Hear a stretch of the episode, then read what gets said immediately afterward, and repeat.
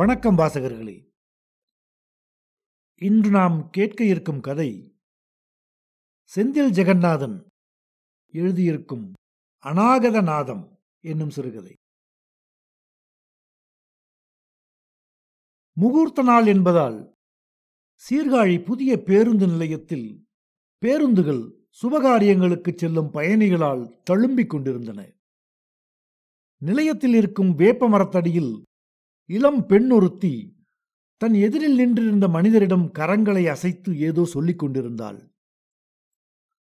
அணைசு இல்லாத நாதஸ்வரம் போல நீண்டிருந்த ஜடை அவளின் ஒவ்வொரு அசைவுக்கும் துள்ளிக் கொண்டிருந்தது.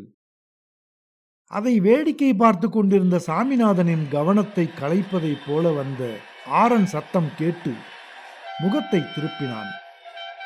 சிதம்பரத்திலிருந்து கும்பகோணம் செல்லும் பேருந்து மிகுந்த வேகத்துடன் நிலையத்திற்குள் நுழைந்தது.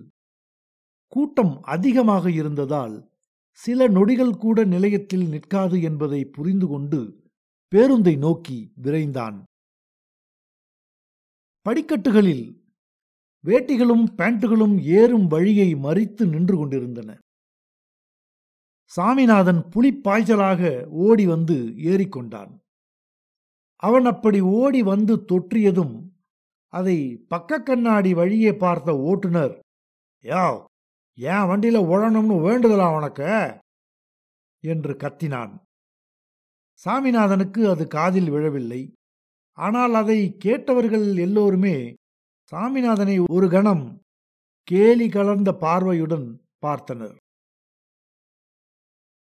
பேருந்து நகரத் தொடங்கியதும் கூட்டத்தின் வியர்வையும் புழுதியும் கலந்து வெக்கை மனம் நாசியை நெளியச் செய்தது. ஒருவர் காலில் படாமல் இன்னொருவர் கால் வைத்தாக வேண்டிய நெரிசலில் நாதஸ்வர உரையோடு நிற்க முடியாமல் தடுமாறி நின்று கொண்டிருந்தான். மேலே இருந்த கம்பியை இறுக்கமாக பிடித்து கொண்டான்.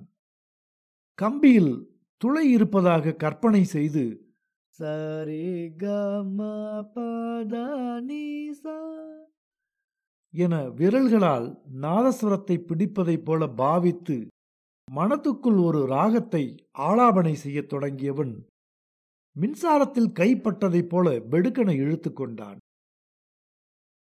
பின்னால் நின்றிருந்த பெரியவர் அவன் தோளில் மாட்டியிருந்த நாதஸ்வர உரையை ஏற்கனவே பழகிய உரிமையோடு வாங்கி லக்கேஜ் வைக்கும் இடத்தில் தூக்கி வைத்தார். இறங்கும்போது எடுத்துக்கலாம், சிரமப்படாதீங்க என்றார். எனது குடும்பத்தின் அத்தனை வளமைக்கும் பெருமைக்கும் காரணமாக இருந்த நாதஸ்வரம் தன்னை விட்டு நிரந்தரமாக பிரியப்போவதை இப்போது ஒரு சிறிய பிரிவின் மூலம் ஒத்திகை பார்க்கிறேன். இந்த பரம்பரையில் நாதஸ்வரத்தை விற்ற ஒரே ஆள் நான்தான் என்ற அவப்பெயர் வருங்காலத்தில் கிடைக்கக்கூடும்.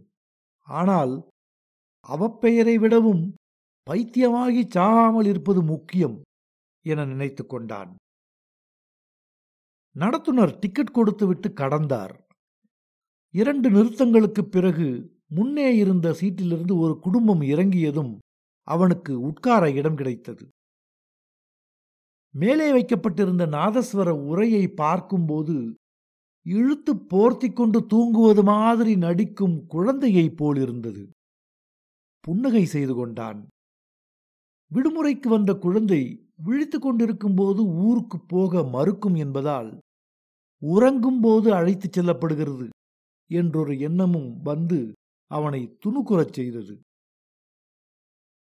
நாதஸ்வர உரையை உடனே எடுக்க முடியாது போலிருந்தது. 2 நிறுத்தங்கள் கடந்த பிறகு எடுத்து மடியில் வைத்துக் கொள்ள வேண்டும் என்று நினைத்தான். அருகில் இருந்தவர் முக்கால் பங்கு இருக்கையில் நிரம்பியிருந்தார். சாமிநாதன் ஜன்னலை உடைத்து கொண்டு வெளியே விழுந்து விடுவது போல நெளிந்தவன் எதிர்சீட்டு கம்பியை பிடித்து கொண்டான். நின்று கொண்டிருக்கும்போது இருந்ததை விட உட்கார்ந்தபோது மேலும் 2 மடங்கு கூட்டம் அதிகமாய்த் தெரிகிறது. ஜன்னல் வழியே வெளியே பார்த்தான். குளிர்ந்த காற்று தலையை தடவி விட்டது. முடிகள் நிமிர்ந்து காற்றுக்கு சலாம் வைப்பதைப் போல பறந்தன. களைப்பில் அப்படியே உறங்கிப் போனான். அவனது அப்பாவும் தாத்தாவும் புகழ்பெற்ற நாதஸ்வர கலைஞர்கள். சாமிநாதனுக்கு முன்பு 6 குழந்தைகள் வெவ்வேறு காலகட்டத்தில் பிறந்து இறந்து போயின. 7ஆவதாக சாமிநாதன் பிறந்தபோது அவனது தந்தைக்கு 55 வயது ஆகியிருந்தது. கண்ணில் எழுத்து மறைவதற்குள் தான் கற்றறிந்த கலையை புதல்வனுக்கு கற்பிக்க நினைத்தவர் முதலில் அவனுக்கு வாய்ப்பாட்டு சொல்லிக் கொடுக்க ஆரம்பித்தார். சரளி வரிசையை அவர் கற்றுக் கொடுத்து கொண்டிருந்த ஒரு அதிகாலையில் இடது மார்பை பிடித்துக்கொண்டு தரையில் சாய்ந்தவர் பின் எழவில்லை. தந்தையின் மரணத்திற்கு பிறகு சாமிநாதன் நாதஸ்வரம் பயில்வதற்காக தலச்சங்காட்டில் இருந்த வித்வான் ஒருவரிடம் அனுப்பி வைக்கப்பட்டான். அவர் ஒரு வகையில் சாமிநாதனின் அப்பா வழி சொந்தம் என்பதால் சாமிநாதனுக்கு தனி கவனம் எடுத்து கற்றுக் கொடுக்க நினைத்தார். ஆனால் சாமிநாதனுக்கோ கற்றுக்கொள்வது மொழி தெரியாத ஊரில் வழி தேடுவதைப் போல இருந்தது. தலச்சங்காட்டார் நாதஸ்வரம் பயிற்றுவிப்பதில் நிபுணராக இருந்தார். அவரது மாணவர்கள் உலகம் முழுவதிலும் விரவி இருந்தனர். அவரிடம் இருந்தாலே பிள்ளைகள் மேதைகளாகி விடுவர், அத்தனை கைராசிக்காரர் என்ற பெயரும் அவருக்கு இருந்தது. தலச்சங்காட்டார் சரளியே ஆயிரக்கணக்கில் உண்டு பண்ணி வைத்திருந்தார். கற்றுக்கொள்ளும் மாணவர்களின் கை பக்குவத்திற்கு ஏற்றவாறு சொல்லிக் கொடுப்பார். மற்ற பிள்ளைகள் அடி அடியாக உள்வாங்கி மனனம் செய்து விடுவார்கள். சாமிநாதனிடம் வாத்தியார் சொல்லிக் கொடுத்ததை சொல்லி கேட்கும்போது அவனது மனத்தை இராட்சச கருப்பு திரை ஒன்று மூடிக்கொள்ளும். அந்த சமயங்களில் அவனுக்கு உயர்த்த உள்ளங்கையில் சிவப்பு கோடாக பழுக்கும் அளவிற்கு வாத்தியாரின் பிரம்பு தினமும் மடேர் மடேர் என்று விழுந்து கொண்டே இருந்தது. அடி உதையும் வசபு சொற்களும் ஒருவருக்கு எதையும் கற்றுக் கொடுத்து விடாது. மாறாக ஆர்வமும் உள்ளுணர்வுமே எதையும் வளர்த்தெடுக்கும் என்பதை நன்கு உணர்ந்த தலச்சங்காட்டார் அவனது அம்மாவை வரவழைத்து, இந்த பையனுக்கு இசை வராது, இவனுக்கு நாதஸ்வரம் கற்றுக் கொடுத்தா நான் ஆஸ்பத்திரிக்கு போக வேண்டியதுதான், வேற வேலைக்கு சேர்த்து விடுங்க என்று சொன்னார். தாயாருக்கு அது தாங்க முடியாத துக்கமாக இருந்தது. கணித பாடத்தை புரிந்து கொள்ள முடிந்தால், ஆங்கில வார்த்தைகளை உள்வாங்க முடிந்தால் பள்ளிக்கூடத்துக்கு திரும்பவும் போகிறேன் என்று சொல்லலாம். ஆனால் பள்ளிக்கூடத்தை நினைத்தாலே அவனது உடல் விதிர்த்து விடுகிறது. இந்த நிலையில் ஊருக்கு வந்ததும் அம்மாவிடம் எனக்கு இது வேண்டாம் வேண்டும் என தீர்மானமாக எதையுமே சொல்ல இயலாமல் அம்மாவே ஒரு முடிவுக்கு வரட்டும் என்று காத்திருந்தான். பிள்ளை இப்படியே இருந்தால் குட்டிச்சுவரின் மேல் உறங்கும் கோழியைப் போல் ஆகிவிடுவானோ என்று பயந்தாள் தாய். அவனது அப்பாவின் நண்பர் ஒருவரை பார்த்து அவனது நிலையை எடுத்துச் சொல்லி உதவி கேட்டாள். அவர் இரக்கப்பட்டு அந்த ஊரிலேயே பெரிய வித்வானான வைத்தியநாத சுவாமியிடம் உதவியாளராக சேர்த்துவிட்டார்.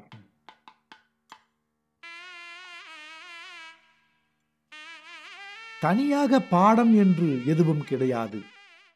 அவர் மனம் கோணாமல் நடந்து கொள்ள வேண்டும். கச்சேரிக்கு சென்று அவர் வாசிப்பதை ஆழ்ந்து கவனிப்பதன் மூலம் கற்றுக்கொள்ளலாம். இவனது நடவடிக்கை பிடித்து போனால் ஒருவேளை அவரே இவனை அமர்த்தி பல நுணுக்கங்களை சொல்லிக் கொடுக்கக்கூடும். இதுதான் சேர்த்துவிட்டவர் சாமிநாதன் அம்மாவிடம் சொன்னது. அதற்கு அவள் பெரிய புண்ணியம் என்று சொல்லி அவர் காலில் விழுந்தாள். வைத்திக்கு முன் எழுந்து அவர் கண்விழிக்கும்போது வாய்க்கொப்பளிக்க சொம்பில் தண்ணீர் வைத்து, அவர் குளித்து முடித்து வருவதற்குள் காரை துடைத்து சுத்தம் செய்து, வாசல் படிக்கட்டில் இறங்கியதும் அணிந்து கொள்ள காலணிகளை எடுத்து வைத்து, பிளாஸ்கில் காபி ஊற்றி, சுதிப்பெட்டியை பின்சீட்டில் வைத்து, வாத்தியத்தை உரையில் போட்டு தயாராக வைத்து, நெற்றியில் விபூதி அணிந்து பக்தி சிரத்தையுடன் காத்திருப்பான். பட்டு வேட்டி, பட்டு ஜிப்பா, கையிலும் கழுத்திலுமாக தங்கச் சங்கிலிகள், நெற்றியில் திருநாகேஸ்வரம் குங்குமம், காதுகளில் சிவப்பு கல் கடுக்கன், அறையிலிருந்து வெளிப்படும் போதே புறப்படும் ஜவ்வாது மனம், வாய் நிறைய தாம்பூலம், உப்பிய கன்னத்தில் வெளிநாட்டு பவுடர் என வீட்டிலிருந்து கமகமவென வெளிப்படுவார். அவனது ஏற்பாட்டில் அவருக்கு இருக்கும் திருப்தியின் அளவிற்கு புன்னகை செய்வார். வைத்தியநாத சுவாமி கச்சேரிக்கு தகுந்தபடி ராகங்களை வாசிப்பார். கோவில் உற்சவங்களுக்கு என்றால் கீர்த்தனைகளையும் ராகங்களையும் முறையான ஆலாபனையுடன் வாசிப்பார். திருமண விழா என்றால் துரிதகதி கீர்த்தனைகளையும் சில திரைப்பட பாடல்களையும் வாசிப்பார். ரசிகர்களுக்கு ஏற்ற முறையில் வாசிப்பதால் சுற்று வட்டாரங்களில் அவர் நன்கு அறியப்பட்ட நாதஸ்வரக்காரராக இருந்தார். சாமிநாதனின் கண்களுக்கு மனத்தோடு தொடர்பிருந்ததே தவிர அவன் காதுகளுக்கும் மனத்துக்கும் வெகு தூரமாக இருந்தது. கோவில் கச்சேரிகளில் வாசித்து கொண்டிருக்கும் போது சாமிநாதன் பலமுறை தாளத்தை தவறாக போட்டு விடுவான். ஒரு முறை தேவகாந்தாரி ராகத்தில் வைத்தியின் நாதஸ்வரம் கருப்பு மெழுகுவர்த்தியாய் உருகி கொண்டிருந்தது. எதிரில் அமர்ந்திருந்த எல்லோரும் அதில் திளைத்து கொண்டிருந்தார்கள். தவில்காரர் கூட பேருக்கு தட்டி கொண்டிருந்தாரே தவிர நாதஸ்வரத்துக்கு மேலே ஒலி எழுப்பவில்லை. ஆலாபனையை முடித்துவிட்டு பல்லவிக்கு வரும்போது மொத்த கூட்டமும் நிமிர்ந்து அமர்ந்தது. அப்போது கண்டகதி திரிபுடை தாளத்தில் அவர் வாசித்து கொண்டிருக்க இவனது கைகளோ ஆதி தாளத்திலேயே தட்டி கொண்டிருந்தன. முன்வரிசையில் இருந்த சங்கீத நுட்பங்களை தெளிவுற அறிந்தவரான விழா கமிட்டி தலைவரின் முகம் கோணியது. அதை வைத்தியம் பார்த்துவிட்டார். சீவாளி மாற்றிவிட்டு துண்டால் முகத்தை துடைத்து கொண்டே யாரும் அறியாமல் தவில்காரரின் குச்சியை எடுத்து சாமிநாதனை ஓங்கி இடித்தார். விழாவை பிடித்து கொண்டு உட்கார்ந்து விட்டான். இது எல்லாமே மின்னல் வேகத்தில் கச்சேரிக்கு இடையே நடந்தது. இன்னொரு சந்தர்ப்பத்தில் தவிழுக்கு தனி ஆவர்த்தன நேரம் கொடுத்துவிட்டு பின்னே சாமிநாதனிடம் கையை நீட்டினார் வைத்தி. சாமிநாதன் பயபக்தியுடன் வெற்றிலை செல்லத்தை பிரித்து கொடுத்தான். வெற்றிலை காம்பை நீக்கிவிட்டு சுண்ணாம்பை தடவியவருக்கு விரல்களில் சுண்ணாம்பு வித்தியாசமாக பொறுபொறுப்பாக இருக்க சாமிநாதனை முறைத்து பார்த்து, "வாசன சுண்ணாம்பு எங்கேடா தண்டத்தி வெட்டி?" என்று உள்ளே கடுமையும் வெளியே புன்னகையுமாக தொண்டைக்குள்ளிருந்து மெதுவாக கேட்டார். சாமிநாதனுக்கு சிறுநீர் பிரிந்து விடுவதைப் போல பயம் வந்துவிட்டது. "அண்ணே வீட்லையே வச்சிட்டு" என்று அவன் சொல்லி முடிப்பதற்கு முன் துண்டால் முகத்தை துடைப்பது போல உள்ளே வெற்றிலை பெட்டியால் அவன் முழங்கையில் ஓங்கி ஒரு இடி கொடுத்தார். சாமிநாதனுக்கு நீர் தழும்பி கண்ணெரிச்சல் வந்துவிட்டது. அன்றைக்கு கச்சேரி முடிந்து காரில் வரும்போது பொறி கலங்க வைக்கும் அறை ஒன்றும் சில தஞ்சாவூர் கெட்ட வார்த்தைகளும் கிடைத்தன. குருவிடம் கிடைத்த அனுபவங்களும் வயதின் ஏற்றமும் அவனை உந்தித் தள்ள அவ்வப்போது தன்னுணர்வு பெற்றவனாக வீட்டில் இருக்கும் நாதஸ்வரத்தை எடுத்து அன்று குருநாதர் வாசித்த ராகத்தை முயன்று பார்ப்பான். அக்கம்பக்கத்தினரில் பெரும்பாலானோர் வாத்தியக்காரர்கள்தான் என்பதால் அவன் வாசிக்க ஆரம்பித்ததுமே கேட்பவரின் முகம் நெளியும். அந்த ஒளியை சகிக்க முடியாமல் காதுகளை பொத்திக் கொள்வார்கள். "அப்பம் வேற கோலம் பண்ணுறதுக்காகவே நாதஸ்வரத்தை கையில் எடுத்திருக்கான்" என அவன் தெருவில் நடந்து போகும்போது பகிரங்கமாக திட்டுவார்கள். கீர்த்தனைகளும் ராகங்களும் மனத்தில் இருந்தாலும் கைக்கு வரவில்லையே என்ற ஏக்கம் குளவியாகி மனத்தை கொட்டிக்கொண்டே இருந்தது. அப்போதெல்லாம், "ஐயோ, நான் ஏன் பிறந்தேனோ, எனக்கு எதுவுமே சரியா வரமாட்டுதே" என்று உள்ளுக்குள் புழுங்கி அழுவான். பல சமயங்களில் நாதஸ்வரத்தை வாசிக்க கையில் எடுத்தாலே மணிக்கட்டுகள் நடுங்க ஆரம்பித்தன. கரங்கள் அசைவே கொடுக்காமல் மரத்துப் போவதைப் போல உணர்ந்தான். சட்ஜத்திலிருந்து ரிஷபத்துக்கு விரல்கள் நகராமல் துளைகளின் மீது ஒன்றோடு ஒன்று இணைத்து கட்டப்பட்டதைப் போல கிடந்தன. அவனுக்கு ஒரு வரியை சுதியோடு வாசிப்பதே ஓடும் குதிரையின் மேல் நின்று கொண்டு சவாரி செய்வதைப் போல இருந்தது.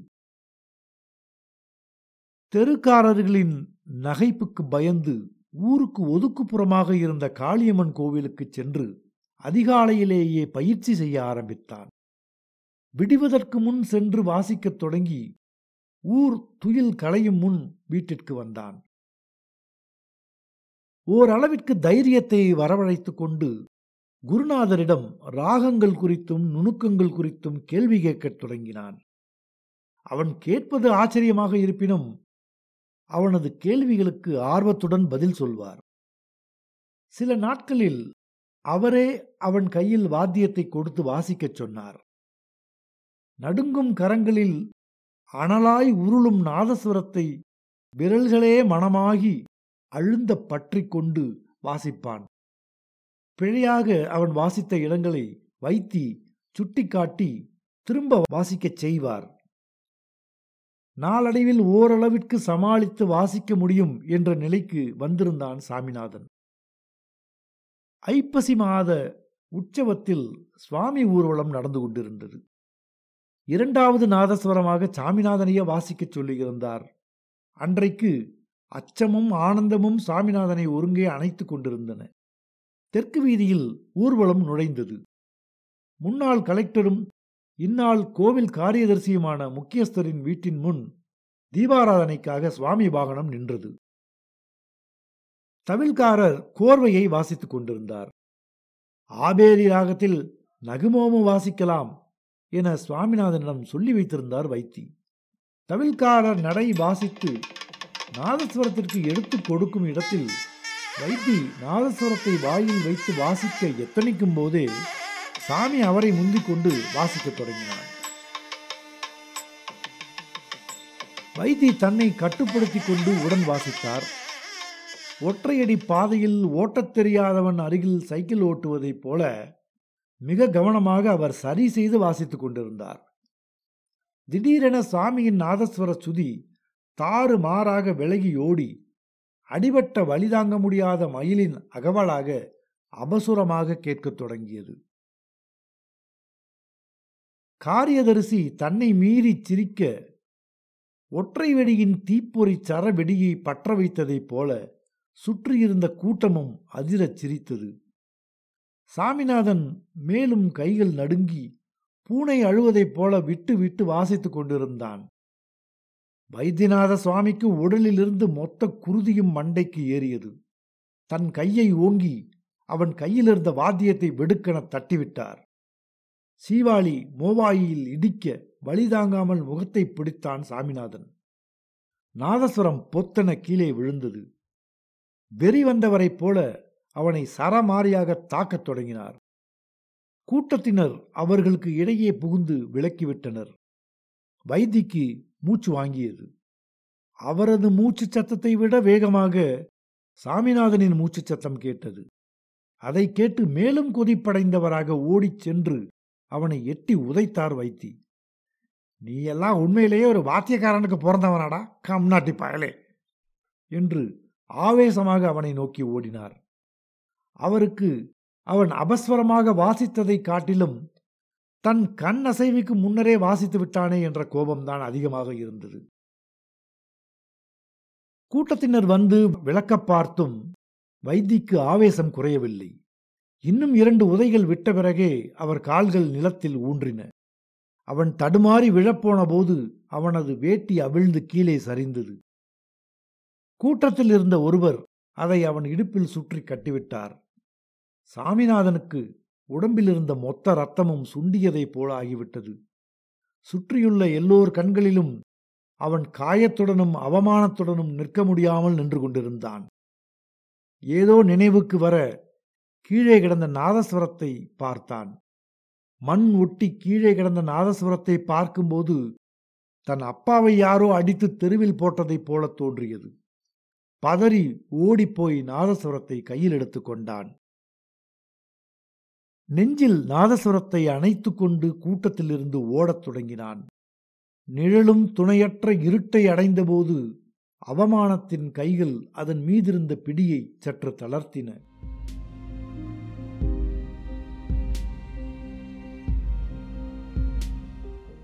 அன்றைக்கு வீட்டுக்கு வந்ததும் முடிவெடுத்தவன்தான். அதிலிருந்து நாதஸ்வரத்தை தொடுவதே இல்லை. அம்மாவிடம் நெடுஞ்சான்கிடையாக விழுந்து, "எனக்கு நாதஸ்வரம் வாசிக்க வரல, நான் வேற ஏதாவது வேலைக்கு போறம்மா" என்று சொன்னான். தாயாரால் மகனை தடுக்க முடியவில்லை. சட்டைநாதர் கோயிலுக்கு அருகிலிருந்த ஒரு ஓட்டலுக்கு சப்ளையர் வேலைக்கு போனான். சில நாட்கள் எல்லாவற்றையுமாக மறந்து வேலைக்கு போவதும் வருவதுமாக இருந்தான். ஒரு நாள் வாடிக்கையாளர்களுக்கு உணவு பரிமாறும் போது கோவிலிலிருந்து நாதஸ்வர ஓசையும் தவிழும் அவனுக்கு கேட்டது. உச்சி முடியை வெடுக்கென பிடித்து இழுத்ததைப் போல அதிர்ந்து நின்றான். மின்விசிறிக்கு கீழே நின்றிருந்தாலும் உடல் வியர்த்து நடுங்கியது. உணவு மேஜைகளுக்கு நடுவே சாம்பார் வாளியுடன் பொத்தன மயங்கி விழுந்தான். மறுநாளிலிருந்து கோவிலை கடந்து கடைக்கு நுழையும் போதெல்லாம் ஒருவித நடுக்கம் அவனுக்குள் புகுந்து கொண்டது. மிரட்சியான பார்வையும் அச்சம் படர்ந்த பேச்சுமாக இருந்தவனை பார்த்த அம்மா முனீஸ்வரன் கோயிலில் தாயத்து மந்திரித்து கையில் கட்டிவிட்டாள். நாளாக நாளாக கோவிலில் இருந்து கேட்கும் வாத்தியம் இவன் காதுகளுக்கு மிகவும் அருகில் கேட்க ஆரம்பித்தது. அந்த சமயங்களில் அந்த சத்தத்தையே கேட்காமல் இருப்பதற்காக சமையல் கட்டில் போய் நின்று சமையல்காரரிடம் ஏதேனும் வழியை பேச்சு கொடுப்பான். சமையல் கட்டினுள் பாத்திரங்களின் உருட்டல் சத்தங்களையும் குழம்பு கொதிக்கும் ஒளியையும் தவிர வெளியிலிருந்து வரும் வேறெந்த சத்தமும் கேட்காது. வீட்டிற்கு வந்தால் நடுக்கூடத்தில் மூளையில் துணி போட்டு நிறுத்தி வைத்திருக்கும் நாதஸ்வரம் இருக்கும். பூசைகள் செய்யாது நெடுநாட்கள் துணியால் மூடி வைத்திருக்கும் தெய்வச் சிலையைப் போல தோன்றும். ஏண்டா தலைமுறை தலைமுறையா ராகங்களும் கீர்த்தனைகளுமா பொழிஞ்ச வாத்தியத்தை இப்படி மூளையில் சாத்தி வச்சிருக்கியடா பாவி என்று அப்பாவின் குரலில் கேள்வி கேட்கும். இதனாலேயே அது வைக்கப்பட்டிருக்கும் திசையை திரும்பியே பார்க்க மாட்டான். சாலையில் நடக்கும்போது சிறு குழந்தைகள் ஊதாங்குழலை கையில் வைத்திருப்பதை பார்த்தாலே அடிவயிற்றில் குளுமையாக எதுவோ மேலெழுந்து உடல் நடுக்கம் உண்டாகிவிடும். ஏதேனும் வேலையில் ஈடுபட்டால் நாதஸ்வர ஒலி கேட்பதில்லை. லேசான ஓய்வில் உடம்பு இருந்தால் மனசில் நாதஸ்வர ஒலி விஸ்வரூபம் எடுக்கத் தொடங்கும். ஒரு கட்டத்தில் ஓங்கி வளர்ந்து வளர்ந்து தானே நாதஸ்வரமாக மாறிவிட்டதாய் தோன்றும். அவன் பிறந்தபோது அந்த சந்தோஷத்தை கொண்டாட அவனது அப்பா தோடி ராகம் வாசித்ததாக அம்மா சொல்லுவாள். இப்பொழுதெல்லாம் அவன் தூங்கும்போது தோடி ராகத்தில் நாதஸ்வரம் அழுகை சத்தம் போல கேட்க ஆரம்பித்திருந்தது. திடீரென தூக்கம் கலைந்து எழுந்து பார்க்கும்போது நாதஸ்வரம் மூளையில் இருந்தது. சட்டென்று அதை பழைய சாமான்கள் வைக்கும் அறைக்குள் மாற்றி வைத்தான். மறுநாளும் அந்த அறைக்குள்ளிலிருந்து சத்தம் வர தூக்கமில்லாமல் வெறிக்க வெறிக்க அமர்ந்திருந்தான். காதுகளில் பஞ்சை வைத்து கொண்டு தூங்கினாலும் நாதஸ்வர ஒளி கேட்டபடியேதான் இருந்தது. காதுகளை அடைத்து கொண்டால் மனத்தில் கேட்பதையெல்லாம் தடுக்க முடியுமா என்ற வார்த்தைகள் திரும்ப திரும்ப அவனுக்குள் தோன்றிக்கொண்டே இருந்தன. ஓசை உள்ளிருந்து கேட்டுக்கொண்டிருக்க வெளியில் காணும் எல்லாவற்றிலிருந்தும் அவன் விலகி ஓடிக்கொண்டிருந்தான். நாதஸ்வர ஒளி தினம் தினம் அவன் மனத்தை தொந்தரவு செய்து கொண்டே இருக்க தூக்கமும் உணவும் இல்லாமல் தவித்தான். உடலும் மனதும் சோர்வாகி நிம்மதி இழந்து துயருற்றான். அதற்கு தீர்வு காண கும்பகோணத்தில் தனக்கு தெரிந்த ஆளிடம் சொல்லி நாதஸ்வரத்தை விட்டுவிடுவது என முடிவு செய்தான். அம்மாவுக்கு தெரிந்தால் குடும்பத்திற்கு குலதெய்வமாக இருக்கும் வாத்தியத்தை விற்பதற்காக மிகுந்த வருத்தமடைவாள். தளர்ந்த வயதில் வீட்டை விட்டே சென்றாலும் சென்று விடுவாள். அதனால் அம்மாவிடம் தனக்கு தெரிந்த ஒருவர் துணை நாதஸ்வரமாக கும்பகோணத்திற்கு கச்சேரிக்கு வர சொன்னதாக பொய் சொல்லிவிட்டு புறப்பட்டான்.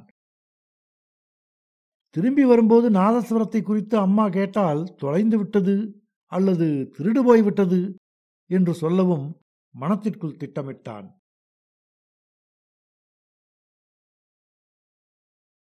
கும்பகோணம்லாம் இறங்கு.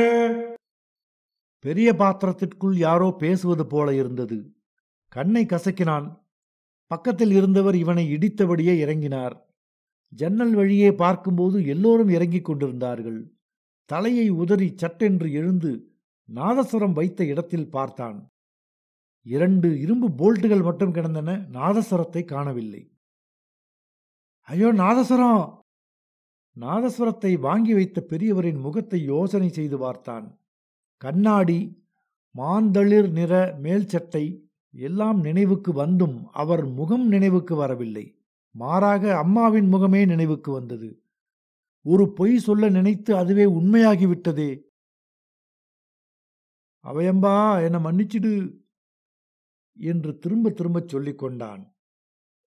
அது சாமிநாதனின் அப்பாவுக்கு நாதசுரத்தில் ஆர்வம் துளித்தபோது அவனது தாத்தா நரசிங்கம்பேட்டை ரங்கநாதன் ஆச்சாரியிடம் செய்து வாங்கி வந்த நாதஸ்வரம். அப்பா உயிரோடு இருந்தவரை அதை தொடாத நாளில்லை. அந்த வாத்தியத்தின் ஒவ்வொரு துளைகளைச் சுற்றியும் படிந்திருக்கும் அப்பாவின் விரல் ரேகைகளுக்கு ராகங்கள் இதோ வந்தேன் ராஜாவே என்று பணிந்து வரும். ஓட்டுநரும் நடத்துனரும் டீ குடித்து கொண்டிருந்தார்கள். விசாரிக்கச் சென்றவன் சட்டென தயங்கி பின்வாங்கினான். நீ என்னடா என்ன விற்கிறது, நானே உன்னை விட்டு போறேன்னு போயிடுச்சோ என்று வாய்க்குள் முனகிக்கொண்டு பேருந்து நிலையத்திலிருந்து வெளியே வந்தான். சட்டென உடல் எடையற்றதாக ஆனதைப் போல விடுதலை உணர்வு பெற்றவனாக நடந்தான். அப்பாவும் தாத்தாவும் இன்று கனவில் வரலாம். மனசு ஓயாமல் பிராண்டியது. அதனிடமிருந்து தப்பிக்க நாகேஸ்வரன் கோவிலுக்குள் நுழைய எத்தனித்தவன் அங்கிருந்து தவில் சத்தம் ஒலிக்கத் தொடங்க சடேரென மனம் மாறி சில தப்படிகள் தள்ளியிருந்த ஒரு திரையரங்கத்திற்குள் நுழைந்தான். படம் தொடங்கி 5 நிமிடம் ஆகியிருந்தது. இருட்டில் துழாவியபடியே முன்வரிசையில் இருந்த ஒரு சீட்டில் அமர்ந்தான்.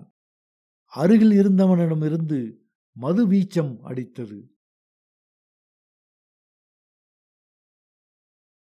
திரையில் நாயகனும் நாயகியும் பேசிக் கொண்டிருந்தார்கள். உடனே அவர்களின் திருமணக் காட்சி வந்தது. பின்னணியில் நாதஸ்வரம் தவில் ஒலிக்க ஆரம்பித்தவுடன் சாமிநாதனுக்கு கால் விரல்களுக்கிடையில் ஈரப்பஞ்சால் நனைத்ததைப் போல இருந்தது. உடலில் சட்டென்று ஒருவிதமான குளிரை உணர்ந்தவனாய் கால்களை தூக்கி இருக்கையின் மேலே வைத்துக் கொண்டான். பாடல் இடையில் 2-3 பேர் திரையரங்க கதவை திறந்து வெளியே போகும்போது சரிந்து கிடந்த வெள்ளை நிறத்தூண் நிமிர்ந்ததைப் போல வெளிச்சம் வந்தது. சாமிநாதன் எழுந்து திரையரங்கை விட்டு வெளியே வந்தான். தெருவிற்குள் இறங்கி நடந்தான். ஒரு நீண்ட வேலிப்படல் முழுவதும் செம்பருத்தி செடிகள் கழுத்தை வளைத்து எட்டி பார்த்து கொண்டிருந்தன. நாதஸ்வரத்தின் அடிப்பாகமான அணைசுவை போலிருந்தன செம்பருத்தி பூக்களின் இதழ்கள். நீண்ட வரிசையில் மல்லாரி வாசிக்க நிற்கும் நாதஸ்வரக்காரர்களைப் போல தெரிந்தன செம்பருத்திகள். முதன்முறையாக மலர்களை பார்க்கும் குழந்தையின் பிரமிப்பு அவன் கண்களில் துலங்கியது. இதழ்களிலிருந்து வெளிவரும் மகரந்தங்கள் ராகங்களாக தோன்றின. மெல்ல அடியெடுத்து அருகில் சென்று ஒரு மலரை மெதுவாக தொட்டான். எங்கிருந்தோ ஒரு வண்டின் ரீங்காரம் மலைய மாரதத்துக்கான ஆலாபனை போல கேட்கத் தொடங்கியது. மெல்ல காற்று அடித்து செம்பருத்தி தண்டுகளை அசைத்தது. சட்டென்று ஒரே நேரத்தில் ஒன்று போல எல்லா செம்பருத்திகளும் மேலும் கீழுமாக அசைய உலகத்திலுள்ள அத்தனை செம்பருத்திகளும் இந்நேரம் அசையுமோ என எண்ணினான். ஒவ்வொரு செம்பருத்தியும் ஒரு நாதஸ்வரம். எல்லாவற்றிலிருந்தும் நாதம் தழும்பி வழிகிறது. தனக்குள் புகும் காற்றையெல்லாம் கல்யாணியாக, தோடியாக, ஆபேரியாக, உசேனியாக என பல்வேறு ராகங்களாக உருமாற்றிக் கொண்டிருந்த மலர்களின் அசைவுகளைக் கண்டு அவன் உடல் ரோமங்கள் குத்திட்டு நின்றன. இப்போது எல்லா நாதஸ்வரங்களிலிருந்தும் ஏக காலத்தில் ஒரே ராகம் கேட்கத் தொடங்க அப்படியே செம்பருத்தி செடியின் அடியில் தாங்க முடியாமல் மண்டியிட்டு அமர்ந்து ஐயோ கடவுளே என்னால் முடியலையே முடியலையே என்று கதறி அழத் தொடங்கினான். திடும் என பேருந்து நிலையத்தை நோக்கி ஓட்டமெடுத்தான். நேர கண்காணிப்பாளரிடம் தான் வந்த பேருந்தை சொல்லி அது மறுபடியும் எத்தனை மணிக்கு வரும் என கேட்டு காத்திருந்தான்.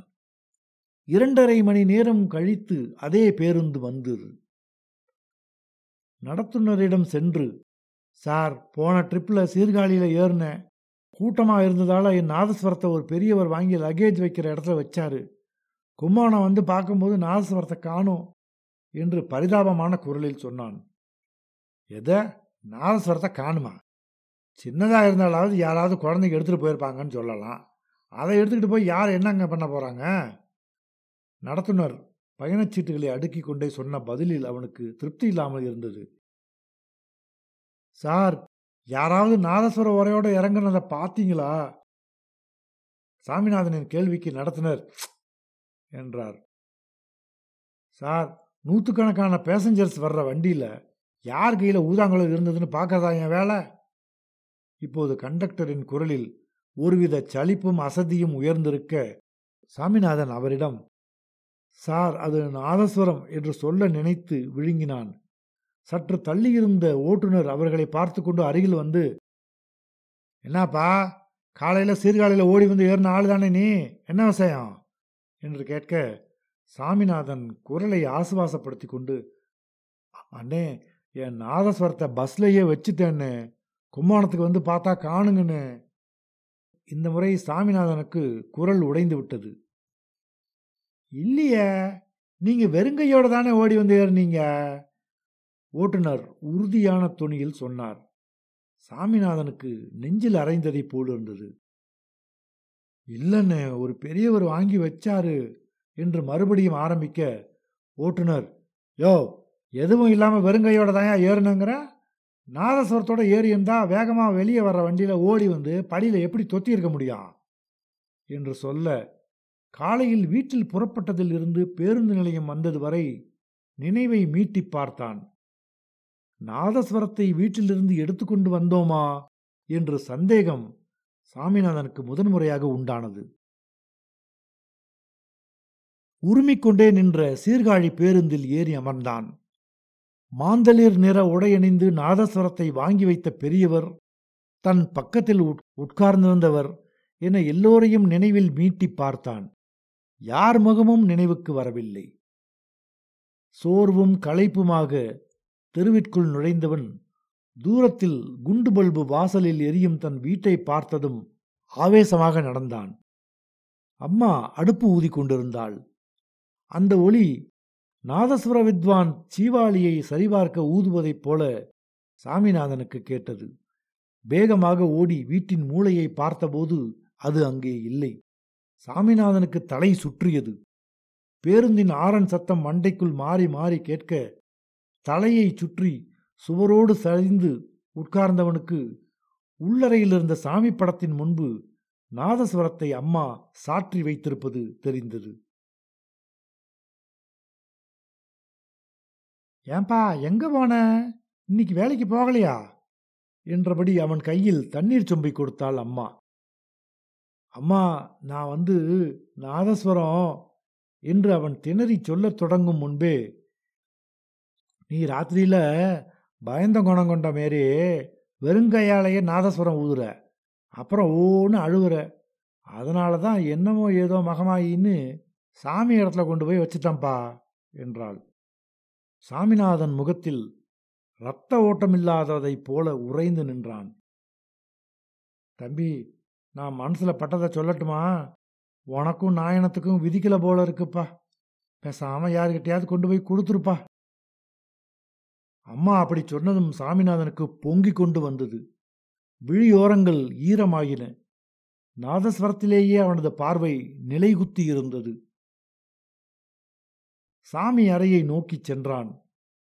தாத்தா அப்பா படத்திற்கு முன்பு இருந்த நாதஸ்வரத்தை எடுத்தான். அப்போதுதான் பிறந்த குழந்தையை தூக்கும் தகப்பனைப் போல நாதஸ்வரத்தை ஏந்தி மார்போடு அணைத்து கொண்டான். சீவாளியை எச்சில் படுத்தி உயிரூட்டிய பின் கண்ணை மூடி அடிவயிற்றிலிருந்து காற்று எடுத்து ஊதத் தொடங்கினான். அவனது கழுத்து நீண்டு கன்னங்கள் காற்று புகுந்த பலூனைப் போல உப்பின. ஆபேரி ராகத்தில் ஆலாபனை புது வெள்ளமாய் பாயத் தொடங்கியது. துடுக்கான சிட்டுக்குருவிகள் என அவனது விரல்கள் துளைகளின் மேலே அசைந்து கொண்டிருந்தன. ஒரு நடுக்கமோ தயக்கமோ இன்றி இம்மியும் விலகாத சுதியுடன் சரளமாக பொழிந்தது நாதம். தூரத்தில் இருப்பவர்களை கை நீட்டி அழைப்பதைப் போல பரந்த வெளியில் இருக்கும் மொத்த கீதத்தையும் வீட்டிற்குள் வரவேற்று கொண்டிருந்தது அவனது நாதஸ்வரம். அடர்ந்த வனத்தில் ஓசை எழுப்பிக் கொண்டிருக்கும் ஆறு ஆங்காங்கே எதிர்ப்படும் பாறைகளில் பட்டு சிலிர்த்து கொள்வதைப் போல சங்கதிகள் தெரித்து விழுந்தன. அடுப்பில் கிடந்ததை அப்படியே போட்டுவிட்டு ஓடி வந்த தாயார் அதிர்ச்சியோடு நின்றாள். தான் பிரசவ நாளன்று அடைந்த மகிழ்ச்சியை திரும்ப ஒருமுறை மீட்டு தந்த மகனை பெருமையுடன் பார்த்து கொண்டிருந்தாள். நகுமோமு என்று சாமிநாதன் ஆரம்பிக்க வீட்டு வாசலில் கூட்டம் கூடிவிட்டது. சட்டென அந்த வீடு முழுவதும் நட்சத்திரங்கள் இறைந்து கிடப்பதைப் போல நாதம் வீட்டை நிறைத்தது. வளையாத பெரும் நாகத்திலிருந்து வளைந்த நெளிநெளியான குட்டி நாகங்கள் வெளியே வருவதைப் போல சங்கதிகள் வந்து விழுந்தன. வீட்டிற்குள் வந்த தெருவாசிகள் எல்லோரும் தெய்வ சந்நிதியில் நிற்பதைப் போல பரவசத்தோடு நின்றிருந்தார்கள். குழந்தைகள் சாமிநாதனை பார்த்து கைதட்டி கொண்டே இருந்தார்கள். மழைக்காலங்களில் ஈரமண்ணோடு அழுந்தி கிடக்கும் பன்னீர் பூக்களின் சுகந்தம் காற்றில் பரவியது. முன் அறிமுகம் இல்லாமல் மழைக்கு ஒதுங்கி நிற்பவர்களுக்குள் இனம் புரியாமல் உண்டாகும் ஸ்நேக உணர்வு அக்கணம் அங்கிருந்த எல்லோர் முகத்திலும் துலக்கமாக தெரிந்தது. யாருக்கும் தெரியாமல் படரும் கொடி போல வாத்தியத்திலிருந்து வந்த நாதம் அங்கு நின்றிருந்த ஒவ்வொருவரையும் கட்டி போட்டது. ஜகமேலே பரமாத்ம எவரிதோ மொரலிடுது என்ற வரியை சாமிநாதன் நெஞ்சுருக வாசிக்கும்போது அவனது கண்களில் அனிச்சையாக கண்ணீர் கொட்டத் தொடங்கி மார்பில் இறங்கியது. பரமாத்மாவே, இந்த உலகத்தில் உன்னையன்றி யாரிடம் நான் முறையிடுவேன் என்று அர்த்தப்படும் அந்த வரியில் வீட்டிற்குள் நின்றிருந்த பலருக்கும் விழிகள் கலங்கின. தன்வயமான வாசிப்பில் ஒருமுறை வந்த சங்கதி மறுமுறை வராமல் கற்பனைகளை அள்ளி கொட்டிக்கொண்டே இருந்தான். மனதில் தோன்றுவதையெல்லாம் கைகள் ஜாலம் செய்து கொண்டிருப்பதை பார்க்கும்போது அவன் மனமே கைகளாக மாறிவிட்டதோ என்று பார்ப்பவர்களுக்கு தோன்றியது. இத்தனையும் இவ்வளவு நாளாக இவனுக்குள் தான் இருந்ததா என்பதைப் போல மொத்த கூட்டத்தினரின் முன்பும் அசராமல் வாசித்து கொண்டிருந்தான். நேரமாகிக் கொண்டே இருந்தது. சாமிநாதன் வாசிப்பை நிறுத்தவே இல்லை. கனன்று எரியும் தீ ஜுவாலை போல அவன் உடலை நாதம் அசைத்தது. துளைகளின் மீது படர்ந்திருந்த விரல்கள் தக்கையாய் மாறி வேகமெழுத்தன. பார்த்து கொண்டிருந்தவர்களுக்கு அவன் படபடத்து எரியும் சுடரை போல காட்சி தந்தான். அவனது உடம்பிலிருந்து வியர்வை அருவியைப் போல வழிந்தது. அவன் அம்மா ஒரு துண்டை வைத்து உடல் முழுக்க துடைத்து கொண்டே இருந்தாள்.